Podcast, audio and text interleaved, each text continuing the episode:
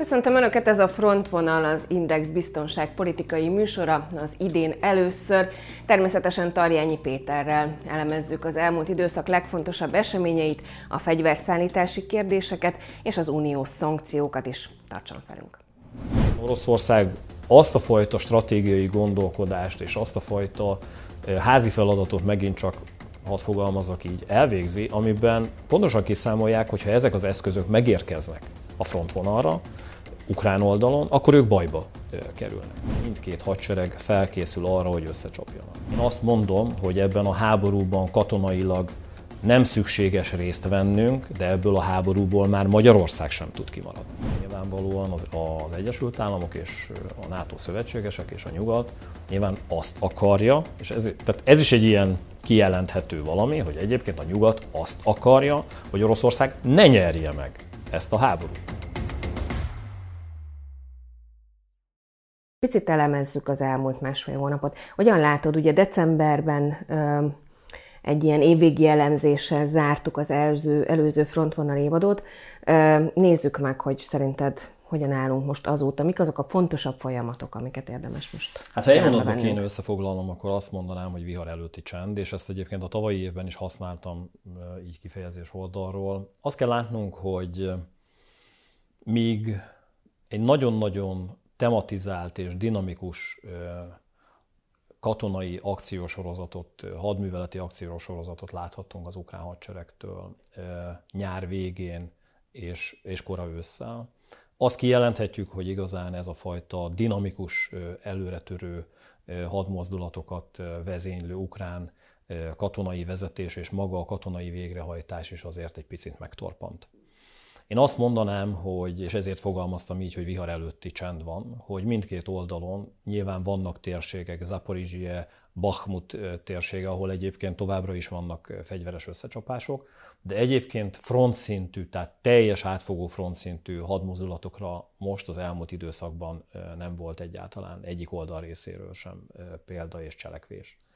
Ami azért érdekes, mert azt kell látnunk, és most már több elemzés látott napvilágot a tekintetben, hogy az ukrán hadseregnek az a fajta dinamikája, ami egyrészt a legelején, ugye az első ütemben, amikor évvégén értékeltünk, ugye meglepte az orosz hadsereget és megtörte a villámháborús stratégiáját Oroszországnak, majd a nyári támadássorozatban, ahol egyszerűen kiszorították nagyon komoly térségekből nyárvége kora ősszel az orosz haderőt, és ott is csúfos vereséget szenvedett Oroszország.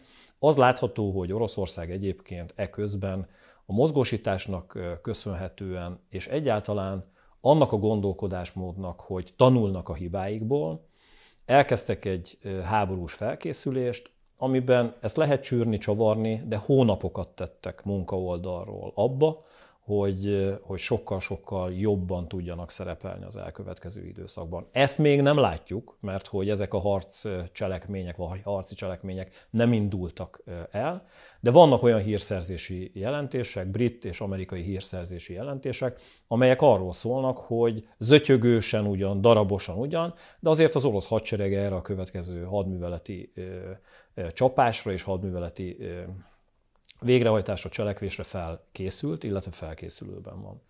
Ebben az időszakban volt látható az, hogy a Wagner csoport, tehát a reguláris haderő átadta egy picit egy magánhadseregnek bizonyos térségekben a harcérintkezést, ami egyébként lehetőséget biztosított arra Oroszországnak, hogy a hivatásos, illetve sorállományú katonáikat valahogyan fölkészítsék, illetve tartalékosaikat erre a következő hadműveletre. És nyilván az is látható, hogy több területen az a fajta elég, előkészítő, tehát az ukrán infrastruktúra tönkretétele, az, hogy folyamatosan nyomás alatt tartsák az ukrán haderőt, az, hogy nagyon komoly mélységi védelmet építsen ki Oroszország rengeteg területen, és úgymond áttörhetetlenné tegye a saját frontvonalát. Én azt mondanám, hogy ebben elvégezte a házi feladatot az orosz hadsereg. A másik oldalon, hogyha az ukrán haderőt kell vizsgálnunk, nyilván ők is helytáltak, viszont mindkét oldal részéről látható egy olyan fajta felkészülés, amiben pontosan tudják azt, hogy az elkövetkező hetek, hónapok hadműveletei meghatározóak lehetnek. Nem azt mondom, hogy ez a döntő csata szindróma, nagyon sok elemző ugye erről beszél, és beszélnek arról, hogy tulajdonképpen valamilyen fajta második Stalingrád készül, de az biztos, hogy Ukrajna tudja, hogy nagyon komoly tétje van ennek az új hadműveletnek, amelyben nagy valószínűséggel Oroszország támadó stratégiát fog választani. Ezért is volt lényeges, és az egyik legfontosabb hír együttes, hogyha fogalmazhatok így, Ukrajna oldaláról, hogy rengeteg hadianyaghoz, hadi felszereléshez akart jutni Ukrajna. Ez megint csak, hogy előfogalmaztam, azon az oldalon is egy kicsit ilyen darabosan, zötyögősen ment. Nem azért, mert hogy az ukránok ügyetlenek voltak, hanem egyszerűen a nyugati döntéshozási mechanizmusok voltak hihetetlenül lassúak.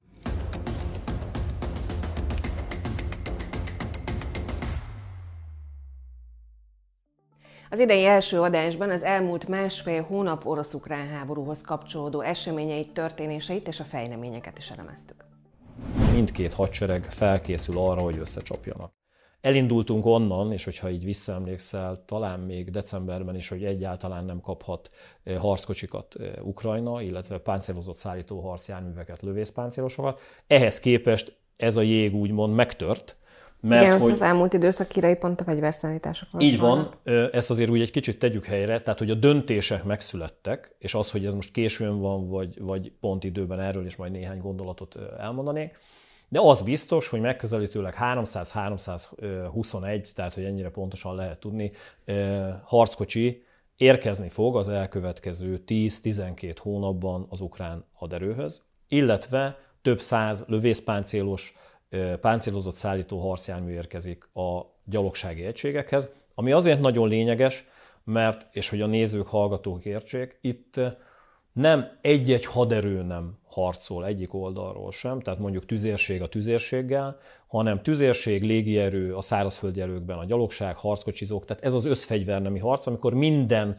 haderő nem kiveszi a részét a küzdelemből, tehát a fegyveres küzdelemből, és nyilvánvalóan, ha csak az egyik része erős ennek a haderőnek, akkor a többi rész gyengesége miatt ez is bajba kerül. És ezt fejlesztették eh, tudatosan és kérték az ukránok, hogy ebben támogatást kapjanak. És hát például a legfrissebb hír, hogy az első 60 Bradley lövészpáncélos az Egyesült Államokban éppen behajózás alatt van, és úgy néz ki, hogy Lengyelországba fog érkezni az elkövetkező másfél-két hétben, ahonnan egyébként, ezt higgyék el a nézők, hallgatók, fénysebességgel fog Ukrajnának átadásra kerülni. És hát ugye itt két nagyon fontos dolgot kell megemlítenünk. Az egyik, ahogy előbb is említettem, és hogy erről szót kell ejtenünk, az az, hogy ezek a fegyverek időben érkeznek vajon Ukrajnához, vagy nem. Mert hogy ne gondoljuk azt, és ugye ez is egy nagy kérdése úgymond az elmúlt másfél-két hónapnak, hogy amikor ezeket a híreket, hát olvashatták az Indexen is, tehát Putyin elnök, ha olvassa az Indexet, akkor pontosan látja, hogy darabszámra ti is leírtátok, hogy hány harckocsi és lövészpáncélos érkezik. Nyilván Oroszország azt a fajta stratégiai gondolkodást és azt a fajta házi feladatot megint csak hadd fogalmazok így, elvégzi, amiben pontosan kiszámolják, hogy ha ezek az eszközök megérkeznek a frontvonalra, ukrán oldalon, akkor ők bajba kerülnek. Az, hogy, és itt van egy tévedés egyébként a magyar médiában is, és a magyar közvéleményben is, tehát attól, hogy egy hadseregnek felajánlanak ilyen eszközöket, az a hadsereg egyrészt azt az eszközt nem kapta még meg, és, az, a, és azt az eszközt nem tudja még használni. Tehát ugye itt is van egy átfutási idő kiképzési szempontból, hogy ezeket az eszközöket az ukrán haderő mesterien tudja alkalmazni. Itt van azért egy nagy szakadék mert hogy az első felajánlásokban olyan orosz technológiát adott át a NATO országok egy része, amelyek egyébként ismertek voltak az ukránok számára, hiszen ők is orosz haditechnikát használtak. Tehát igazán ebben nem volt olyan nagy truváj, hogy ezt el kellene sajátítani. Itt azért itt, itt teljesen másról beszélünk, és azért azt is értsük, hogy ezeknek a nyugati technológiáknak egy jó része nem csak azért jobb, mert hogy páncélvédettségi szempontból, fegyverzeti szempontból erősebb, mint az orosz ellenfélé, hanem egyszerűen azért, mert olyan számítástechnikai és informatikai rendszerek vannak ezekben az eszközökben, amelyeknek az elsajátítása az nem megy így egyik pillanatról a másikra. Tehát ez is idő. És ezért lényeges az, hogy Ez egy kicsit ilyen becsapós most, ami így a médiában, a szakértők szintjén is adott esetben uralkodik, mert hogy azt gondolják, hogy azon keresztül, hogy Ukrajna az elkövetkező egy hónapban én azt mondom, hozzájut ebből a 321 harckocsiból úgymond majdnem az 50 ához, tehát ugye egy ilyen 130-150 harckocsihoz. Ez nem jelenti azt, hogy ezek a harckocsik azonnal meg tudnak jelenni a harctéren. Ez az egyik dolog. Mert hogy amit előbb elmondtam, kiképzési szempontból ezzel foglalkozni kell. De az sem igaz, amit egyébként az orosz propaganda mond, hogy ugyan már itt nem kell ezekkel úgy foglalkozni, mert hogy az átfutási ideje ezeknek a kiképzéses történeteknek 4-6 hónap minimális szinten. Azt bizonyították be az ukránok, hogy a legfejlettebb és a legmodernebb tüzérségi rendszerekhez kapcsolódóan is, amikor arról beszélt a nemzetközi szak vélemény és szakmai hozzászólók túlnyomó része, hogy ezeknek az eszközöknek, például a HIMARS rendszereknek a, az alkalmazása ugyancsak 4-6 hónap, ezt mindösszesen három hét alatt képes volt az, orosz, bocsánat, az ukrán hadsereg elsajátítani. Tehát látunk ebben csodákat. És igazán ez látható, hogy, és ezért és visszaugrok ilyen keretes szerkezetben, hogy vihar előtti csend van, mert ha ránézel egyébként a frontvonalra, azt láthatod, hogy mindkét oldalon ez a fajta felkészülés van, ami egyébként összefügg azzal, hogy enyhe a tél, egyébként sártenger volt, most volt egy hidegebb időszak, amikor befagyott minden, de várhatóan késő télen, koratavasszal ez a sártenger ez újból megjelenik, tehát van egy olyan fajta felkészülési időszak, amelyben mindkét hadsereg felkészül arra, hogy összecsapjanak.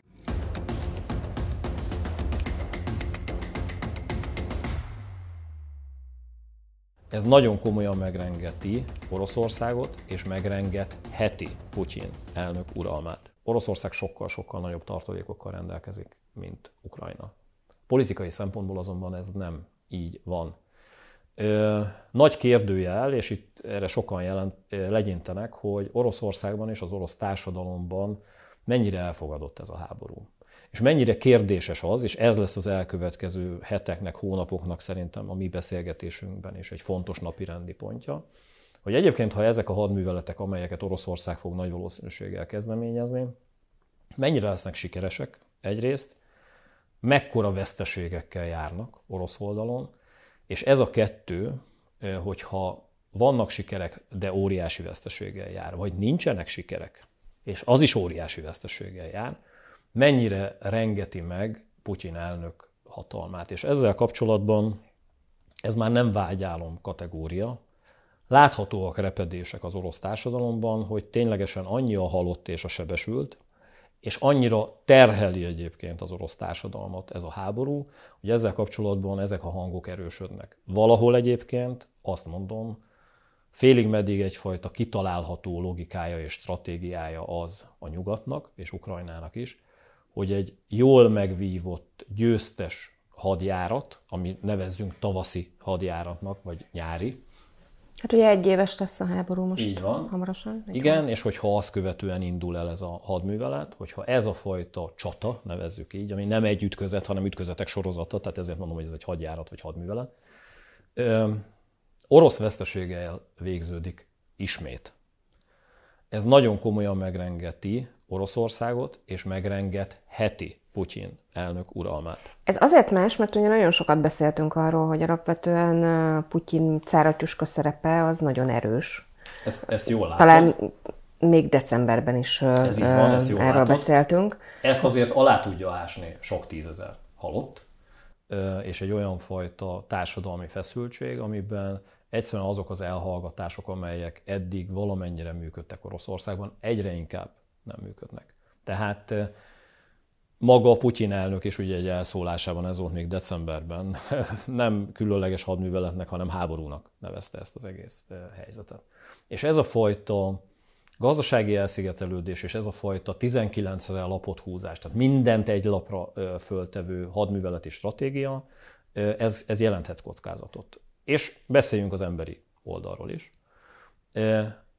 Beszéltünk ugye a tartalékok oldaláról, ahol Oroszországnak nagyobbak a tartalékai, viszont nagyobb a társadalmi feszültség is. tetten érhető például abban, hogy Szurovikin tábornok helyettes lett ebben a hadművelet sorozatban, és Gerasimov lett az új teljes hadműveletért felelős vezető, aki egyébként az orosz vezérkari főnök, ami azért érdekes, mert ő a teljes hadsereget irányítja. Tehát most gondold el, amikor van egy hadművelet, aminek, a vezet, aminek az élére egy olyan vezetőt neveznek ki, aki egyébként tartalékok oldaláról ténylegesen rendelkezik Oroszország teljes haderejével. Eddig a Szurovikin azokat az erőket tudta mozgósítani, amelyek a térségben voltak, és hogyha valamire szüksége volt, akkor kérnie kellett, és ha jóvá hagyták a kérését, akkor mondjuk Vladivostokból érkezett valamilyen fajta csapaterősítés. Gerasimov nem ezt teheti, hanem egyszerűen ő saját hatáskörben, most nagyon sarkosan fogalmazok, ugye egy telefonnal vagy kettővel el tudja ezeket a csapaterősítéseket intézni. Tehát ez is mutatja azt, hogy nagyon komolyan Oroszország ezt a hadműveletet meg akarja nyerni, de nyilván ezzel a nyugat is, és egyébként Ukrajna is tisztában van. Tehát ez az, ami mostani helyzetben még ugyan nem robbant ki, de abszolút ez a fajta feszültség érződik a térségben, felkészülési és végrehajtási oldalról is. De egy picit talán ez azt is mutatja, hogy meg akarja nyerni, de tapogatja, hogy hogyan lehet. Az látható, hogy azok az elemzések, amelyek arról szóltak, hogy, hogy Sojgu például, ugye a honvédelmi miniszter vagy védelmi miniszter pozíciója gyengült, erősödött, ugye ő el is tűnt egy időszakban, tehát hogy egy dolog biztos, az orosz politikai és katonai elit továbbra is ezt a háborút meg akarja nyerni, és ami ennél lényegesebb, továbbra is úgy gondolja mind a politikai, mind a katonai elit, hogy erre képes egyébként Oroszország.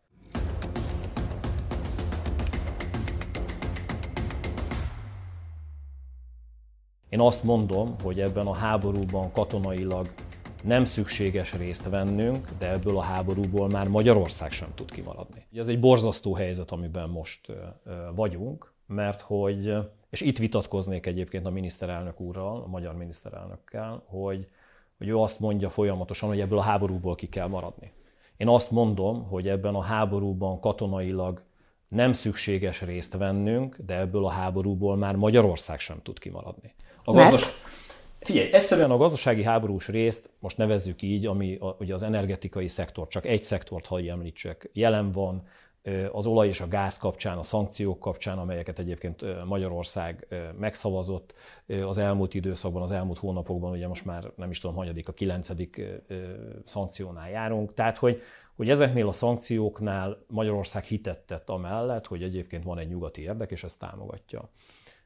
Fegyverzeti szállításokban nem vett részt, ennek ellenére én azt gondolom, hogy ez egy nagy kérdés, hogy ténylegesen nem tudta Magyarország, hogy Bulgária a háború első heteiben Magyarországon keresztül szállítja azokat a hadi anyagokat, amelyekkel az ukrán hadsereget támogatták. Az első hetekben, ugye ez is, ez is egy hír volt, talán egy hete, másfél hete, hogy kiderült, hogy Ukrajna túlélésében az egyik kult szereplő volt az első másfél hónapban Bulgária, hiszen olyan fegyverkészleteket, illetve lőszerkészleteket szabadított föl és adott át Ukrajnának, ami nélkül egyébként Ukrajna képtelen lett volna helytállni.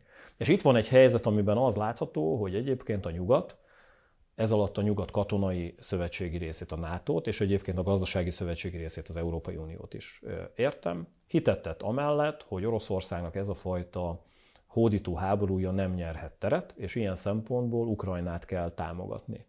És egyébként tegyük azt is hozzá, hogy egyre inkább körvonalazódik Kína, India és Oroszország kapcsán az, hogy több évtizedes olyan problémák bukkantak föl, amelyeket valahol így a lappangó mélységben egyfajta ilyen izzó zsalátnokként láttunk, ami egyfajta ilyen civilizációk közötti háború, tehát hogy a nyugat meg tudja-e tartani azt a fajta vezető szerepét a 21. században, mint ami a 20. században jelen volt. Ez katonai eszközökön keresztül sikerül, vagy politikai, gazdasági lépéseken keresztül sikerül, és ugye ennek látjuk az előző években Kína oldalán a gazdasági háborús, kereskedelmi háborús részét, és most látjuk azt is, hogy egyébként egy fontos szereplő kapcsán, Oroszországról beszélek, a nyugat szeretné azt, hogyha egyébként Oroszország nem kicsit, hanem nagyon meggyengülne ebben a háborúban. Tehát miközben, ez kicsit ilyen furcsa, ilyen nem tudom hány dimenziós ránézés úgymond erre a háborúra, hogy egy kisebb dimenzióban van, egy, vagy egy egyszerűbb dimenzióban, ha ránézünk, akkor látjuk ezt a háborút. Látjuk Oroszország és Ukrajna között. Aztán egy picit följebb megyünk, és egy másik dimenzióról, vagy másik szempontrendszerből ránézünk, akkor látunk összefüggéseket Európa vonatkozásában. Még magasabbra megyünk, akkor látjuk egyébként a nagyhatalmak oldaláról, erről beszélgettünk is, és ha még magasabbra megyünk, és több évtizedet szágultunk át úgymond téren és időn át, azt látjuk, hogy egyébként olyan a 21. századról és adott esetben az azt követő, tehát a 22. századra is, hogy hogyan lépünk oda át, átívelő összefüggéseket kell megpillantanunk, amiben azt láthatjuk, hogy egyébként a távol-kelet, a közel-kelet és egyáltalán ezek a társadalmak, amelyek egyébként a 20. században, hát nem azt mondom, hogy elfogadták, hanem kénytelenek voltak elfogadni a nyugat vezető szerepét, valahogy ezt teljes egészében meg akarják fordítani, és másként gondolják. És ezzel kapcsolatban, most felejtsük el, hogy mi volt a 20. században, nem biztos, hogy ezt nekünk el kell fogadni. Most itt a nyugatot értem, és ebben Magyarországot is. Tehát vannak olyan érdekeink, amelyeket elvonatkoztatva, és itt most nem háború párti vagyok, és nem a fegyveres konfliktusról beszélek, hanem egyszerűen az, hogy eddig és ne tovább, és nem engedhetjük, hogy Oroszország olyan teret nyerjen, ami például a 20. században jellemzően rá, és elsősorban a Szovjetunióra igaz volt, tehát például a kelet-európai blokk tekintetében, nem véletlen az, hogy a kelet-európai országokban, a balti államoktól Lengyelországon át, Csehország, Szlovákia, mindenki azt mondja, hogy köszöni szépen, ebből az orosz terjeszkedésből nem kérne. Ebből egyébként mi egy kicsit kilógunk, Magyarország. Hogy ezekben az összefüggésekben Oroszországra vonatkozóan teljesen más gondol a nyugat, és egyébként Kínára és Indiára vonatkozóan is más gondol a nyugat. Tehát, hogy ezek a rétegek így egymásra épülve mutatják meg igazán azt, hogy ez a helyzet, amiben most vagyunk, mennyire nem csak erről a mai napról szól, hanem években, évtizedekben átívelő valamiről. Hogyha ezt a nagyobb rálátást nézzük, hogyha egy ilyen nagyobb nézőpontból nézzük, akkor uh, szerinted milyen üzenetértéke van annak, hogy a magyar kormányfő még nem volt uh, találkozón Zelenszkijel, még nem találkozott, nem volt ki ebben, nem találkozott Zelenszky elnökkel, szemben számos uh, EU-s kormányfővel, aki már ott volt, illetve hát Karácsony Gergely is volt januárban. Most az, hogy Karácsony Gergely volt, tehát hogy ilyen szempontból. Nyilván az egy más, más szintű, más, más, más találkozó. Én, én azt gondolom, hogy ha egy szóban kéne válaszolnom, vagy kettőben azt mondom, hogy ez nem jó, hogy a magyar miniszterelnök nem járt még Kijevben, és nem egyeztetett Zelenszkijel. Azért tegyük hozzá, tehát ez úgy korrekt, hogy a köztársasági elnök asszony igen, tehát hogy ő, ő volt kint, de nyilván egy köztársasági elnök más, és nem azt mondom, hogy kisebb vagy nagyobb szint, tehát hogy nem akarok ebben így pálcát törni, de nyilvánvalóan egy ország irányításában, a napi szintű döntésekben jobb, ha egy miniszterelnök tárgyal adott esetben az ukrán elnökkel. Én azt hiszem, hogy van egy nagyon komoly feszültség Ukrajna és Magyarország között.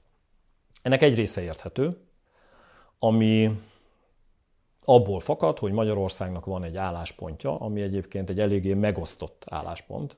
A magyar társadalom is rendkívül megosztott a tekintetben, hogy azzal, amikor én ellenzékiként, ellenzéki szakértőként azt mondom, hogy egy szövetségesi rendszerben, és itt gondolok a NATO-ra és az Európai Unióra, ha a szövetségeseink azt mondják egy ügy kapcsán, hogy ez az irány és erre van előre, akkor az nem korrekt, hogyha abból mi kihúzunk. De azt is hozzáteszem, hogy ennek van azért finom hangulási része, és ebbe adott esetben az, amikor mi azt mondjuk, hogy együtt vagyunk ebben, és támogatjuk Ukrajnát, de mondjuk katonai szempontból nem, ez, ez egy határeset is belefér, akár a nemzetiségek miatt, tehát ugye Kárpátalja kapcsán sorolhatnám. Az, amikor azonban furcsa jeleket és furcsa lépéseket teszünk, és ez az érthető az ukrán oldal részéről, tehát Kirill Pátriárka. Tehát, hogy olyan oligarchák, akik szerepelnek ugye ezeken a nemzetközi szankciós listákon, és mi lobbizunk, tehát Magyarország lobbizik, ilyen hírek röppentek fel azért, hogy 10-13 ember ne legyen ezen a szankciós listán. Vannak olyan furcsa lépések, amihez kapcsolódóan Ukrajna egyszerűen nem érti, és nem csak Ukrajna, a szövetségeseink sem értik, hogy most miért túlott csinál Magyarország. Egy ilyen kielezett mondjuk háborús helyzetben ezeknek a viszonylag egyszerű dolgoknak, amik persze nyilván nem azok, de hogy mondjuk egy hétköznapi diplomáciai helyzetben talán, talán kevesebb súlya van, de hogy ilyenkor felértékelődnek ezek a jelek? Szerintem igen, és, és van a, a, a, a túllövés, egyébként, ukrán oldalon is. A polgármester ugye ír Facebookon, és hát, hát nem szép dolgokat a, a magyarságról, amit ugye a végén próbál szépíteni. Ami egyszerűen azért igazságtalan, mert azért tegyük már hozzá, hogy ténylegesen napi szinten 8-12 ezer ember érkezik Ukrajnából menekült Magyarországra, akiknek egyébként a befogadása, ellátása a magyar társadalom és a magyar kormányzat oldaláról megoldott, és egyébként zöggenőmentesen megy minden nap. Az, hogy egyébként segélyszállítmányokkal, élelemmel, gyógyszerrel, számtalan egyéb dologgal egyébként Magyarország folyamatosan támogatja Ukrajnát, és azért azt sem felejtsük el, hogy egyébként magyar nemzetiségűek harcolnak az ukrán haderőben Ukrajnáért. Tehát, hogy ezt egy ilyen csettintéssel elintézni, és azt mondani, hogy ez nincs, ez ugyanolyan rossz, én azt gondolom, mint hogyha a kormányzat oldaláról sarkításokban egyszerűen azt mondanánk, hogy Oroszországnak van igaza. Nem, nincs Oroszországnak igaza. Ezt a háborút Oroszország kezdte el, ez egy megszálló, hódító háború, amiben egy nemzet, Ukrajna küzd az életéért, és ebben a nyugat egy értékrend mentén választott, és Ukrajna mellé állt. És ebben Magyarország egy ilyen nagyon-nagyon furcsa, most finoman fogalmaztam, játékot folytat, ami bizonyos helyzetekben értelmezhetetlen, mind a szövetségeseink, mind Ukrajna számára. Úgy különösen egyébként, hogy közben itthon politikai szempontból, ha nézed a, a kampányokat, tehát ugye a kommunikációs kampányokat, félreérthető, mert nagyon sokszor ugye a szankciókra fogunk mindent, amit egyébként mind, még, mind megszavaz a, a kormányzat. Tehát ugye ez egy ilyen tudathasadásos állapot. Én azt hiszem, hogy ez nem jó itthon, és ez az, ami igazán ha lehet úgy fogalmazni, és ez a te világod, ugye a kommunikáció, hogy, hogy a, tehát ugye a kommunikációd eredménye a kapott válasz. Ezt szokták mondani. Az, ahogy látnak bennünket, és ahogy hozzánk áll a világ, én azt gondolom, hogy ez a kommunikációnkból fakad. Ha egyértelműbb lenne a kommunikációnk, akkor valószínűleg a hozzánk való hozzáállás is teljes egészében más lenne. És egyébként azt kell, hogy mondjam neked, ez az én, és most nem szakértőként, hanem magánemberként is mondom, hogyha az ember valahova csatlakozik, és akkor most itt ne beszéljünk a NATO-ról, meg ne az Európai Unióról, ez legyen egy egyesület. És az egyesület, sport, tök mindegy. És ott vannak értékrendek, ott vannak cselekvési rendek, amit a közösség elfogad. Nem illik nem annyira jó, hogyha abban az egyesületben az ember szeretne jól szerepelni, és egyébként támogatja is az egyesület céljait, hogy abból kihúz, vagy adott esetben másként gondolkodik. Különösen a tekintetben, és akkor csak hadd mondjak, mondhatom Hollandiát, mondhatom Spanyolországot. Tulajdonképpen ma úgy néz ki, hogy ha most az Európai Uniót nézem, hogy a 27 országból tulajdonképpen 26 ország gondolkodik rosszul, és csak egy ország gondolkodik jól. Ez pedig Magyarország, és azért Spanyolországhoz kapcsolódóan pont beszélgettünk ugye Spanyolországról. Hát Spanyolország azért volt egy egész bolygóra kiterjedő birodalom vezetője. Tehát vannak nagyon komoly vezetési, politikai és mindenfajta mm, katonai tudások abban a társadalomban. Nem most, több száz évre visszamenőleg. Hollandiára ugyanez igaz, ott elsősorban ugye kereskedelmi szempontból, gyarmatosítási szempontból. Franciaország, hát hadd ne ragozzam, Németország. Tehát amikor ilyen országokhoz kapcsolódóan mi azt mondjuk, hogy mi jobban tudjuk a tutit, bennem azért mindig van egy kérdőjel.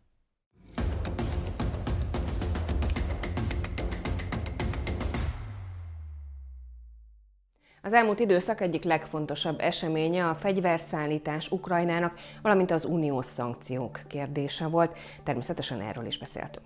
A nyugat azt akarja, hogy Oroszország ne nyerje meg ezt a háborút. Beszéljünk egy picit még a fegyverszállításokról, és pont a tiz, készülő tizedik szankciós csomagról.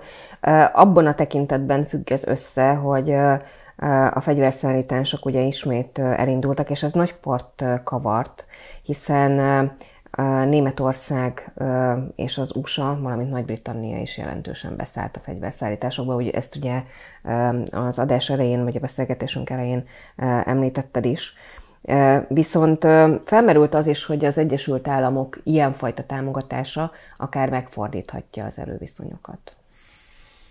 Mit Én azt, azt hiszem, hogy tehát ugye itt konkrétan 321 harckocsiról beszélünk. 300 harckocsival ezt a háborút nem lehet megnyerni.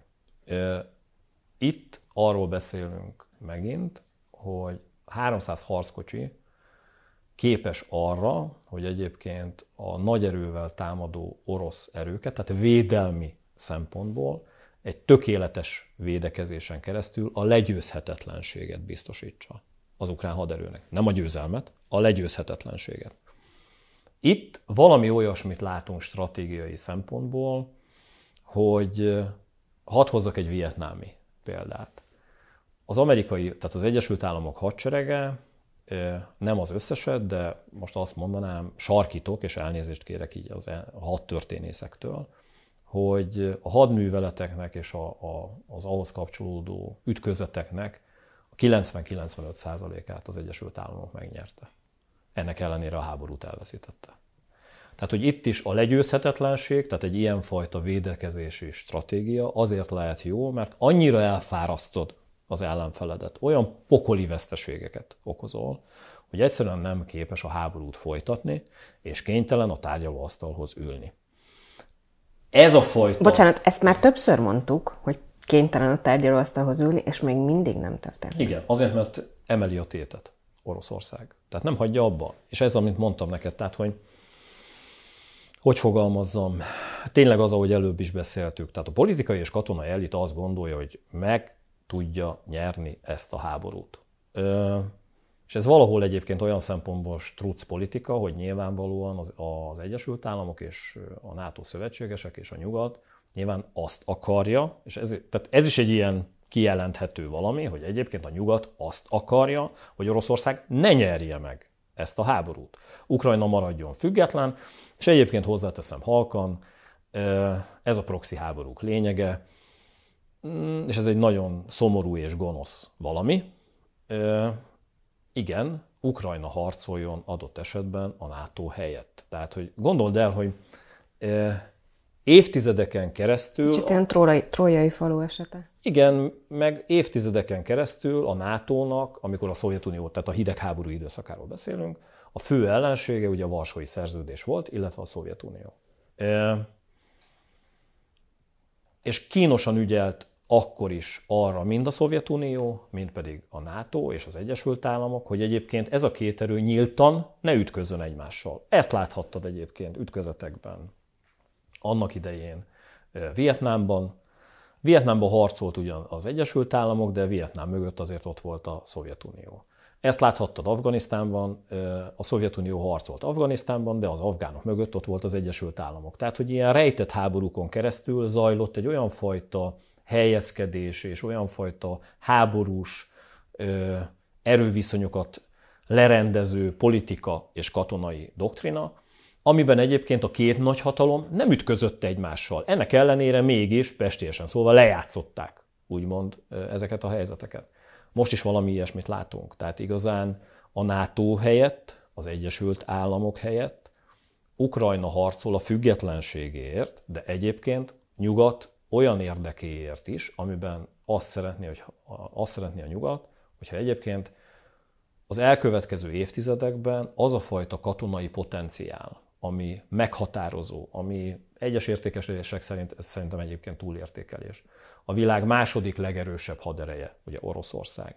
Erről a hatalmi, politikai és katonai sakjátsz, saktábláról valahogyan háttérbe szorítva, vagy adott esetben a figurát, Oroszországot leléptetve, egy másik helyzet alakuljon ki. És ezért van az, hogy egyébként ebben a nyugat, tehát nem csak abban érdekelt, és akkor vegyük ezt így, hogy Ukrajna független maradjon, hanem abban is érdekelt, hogy Oroszország ezt a háborút elveszítse, és az a fajta katonai potenciája, ami jelen volt hosszú évtizedeken keresztül, ez megkopjon, vagy adott esetben meg is törjön. Csak egy példát hadd mondja, az, hogy egyébként a szankciókon keresztül látható, hogy saját robotrepülőgép, manőverező, tűzérségi eszközök és, és egyéb támadó eszközök tekintetében a gyártási kapacitása hihetetlen módon lecsökkent Oroszországnak. Ez egyébként hozzáteszem, hogy a NATO-nak annyira nem fáj.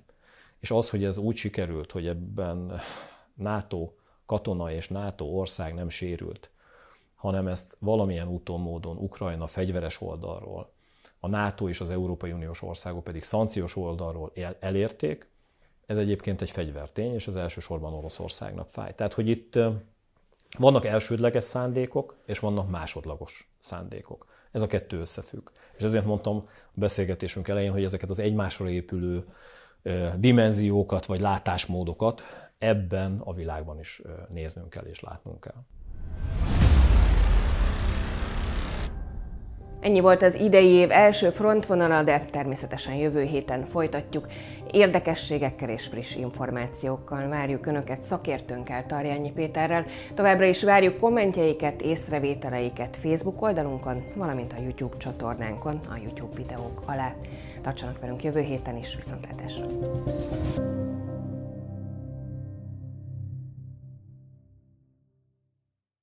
A műsor a Béton partnere.